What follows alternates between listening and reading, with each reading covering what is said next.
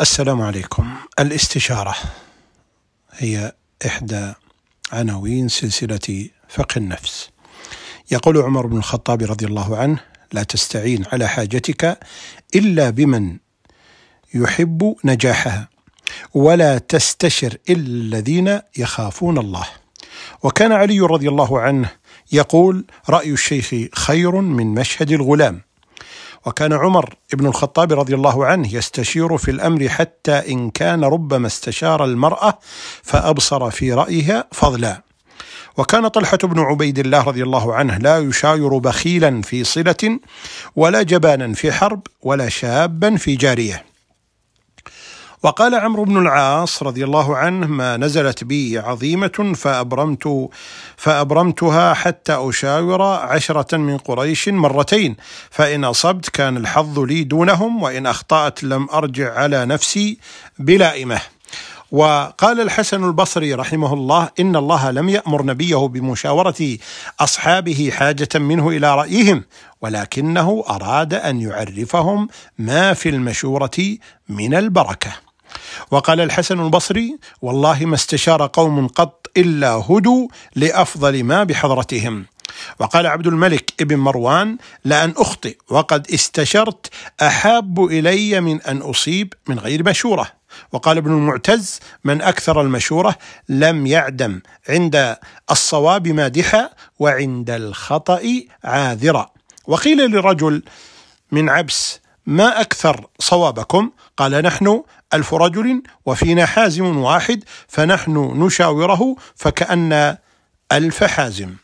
وقال عمر بن عبد العزيز رحمه الله والله إني لأشتري ليلة من ليالي عبيد الله يعني ابن عبد الله بن عتبة بن مسعود بألف دينار من بيت المال. فقالوا يا أمير المؤمنين تقول هذا مع تحريك وشدة تحفظك؟ قال أين يذهب بكم؟ والله إني لأعود برأيه وبنصيحته وبهدايته على بيت مال المسلمين بألوف وألوف. إن في المحادثة تلقيحا للعقل وترويحا للقلب وتسريحا للهم وتنقيحا للأدب. وقال ابن شهاب الزهري لا تحقروا أنفسكم لحداثة أسنانكم فإن عمر بن الخطاب رضي الله عنه كان إذا نزل به الأمر المعضل دعا الفتيان فاستشارهم يبتغي حدة عقولهم. وقال ابن هبيرة لبعض ولده لا تشر على مستبد ولا على عدو ولا على متلون ولا على لجوج ولا تكونن أول مستشار ولا أول مشير وإياك والرأي الفطير وخف الله في المستشير فإن التماس موافقته لؤم وسوء الاستماع منه خيانة. وقال ابن عبد البر رحمه الله الاستبداد مذموم عند جماعة الحكماء والمشورة محمودة عند غاية العلماء ولا أعلم أحدا رضي الاستبداد وحمده إلا رجل واحد مفتون مخادع لمن يطلب لمن يطلب عنده لذته فيرقب غرته أو رجل فاتك يحاول حين الغفلة ويرتصد الفرصة وكلا الرجلين فاسق مائق. وقال يحيى بن معاذ لا ترجون نصيحة من قد خان نفسه. وسئل الإمام مالك رحمه الله عن النصراني أيستكتب؟ قال لا أرى ذلك وذلك أن الكاتب يستشار فيستشار هذا في أمور المسلمين ما يعجبني أن يستكتب. وقال ابن عبد البر كيف يؤتمن على سر أو يوثق به في أمر من دفع القرآن وكذب النبي صلى الله عليه وسلم؟ قال أحمد ابن شبو شبويه قدمت بغداد على أن أدخل على الخليفة وآمره وأنهاه فدخلت على أحمد بن حنبل فاستشرته في ذلك فقال إني أخاف عليك ألا تقوم بذلك. وقال المأمون ثلاث لا يعدم المرء الرشد فيهن مشاورة ناصح ومداراة حاسد والتحبب إلى الناس.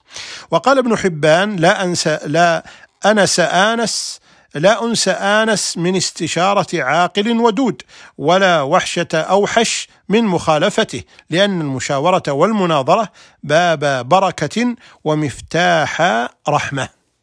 وقال بعضهم شاور سواك إذا نابتك نائبة يوما وإن كنت من أهل المشورات فالعين تنظر منها ما دنا ونأى ولا ترى نفسها إلا بمرآتي. وقال أبو الأسود الدؤلي وكنت متى وكنت متى لا ترع سرك تنتشر فوارعه من مخطئ ومصيب. فما ك فما كل ذي لب بمؤتيك نصحه وما كل مؤت نصحه بلبيب. ولكن إذا ما استجمع عند واحد فحق له طاعة بنصيبي. وفق الله الجميع لكل خير. ألقاكم على خير بإذن الله في حلقة قادمة من سلسلة فقه النفس.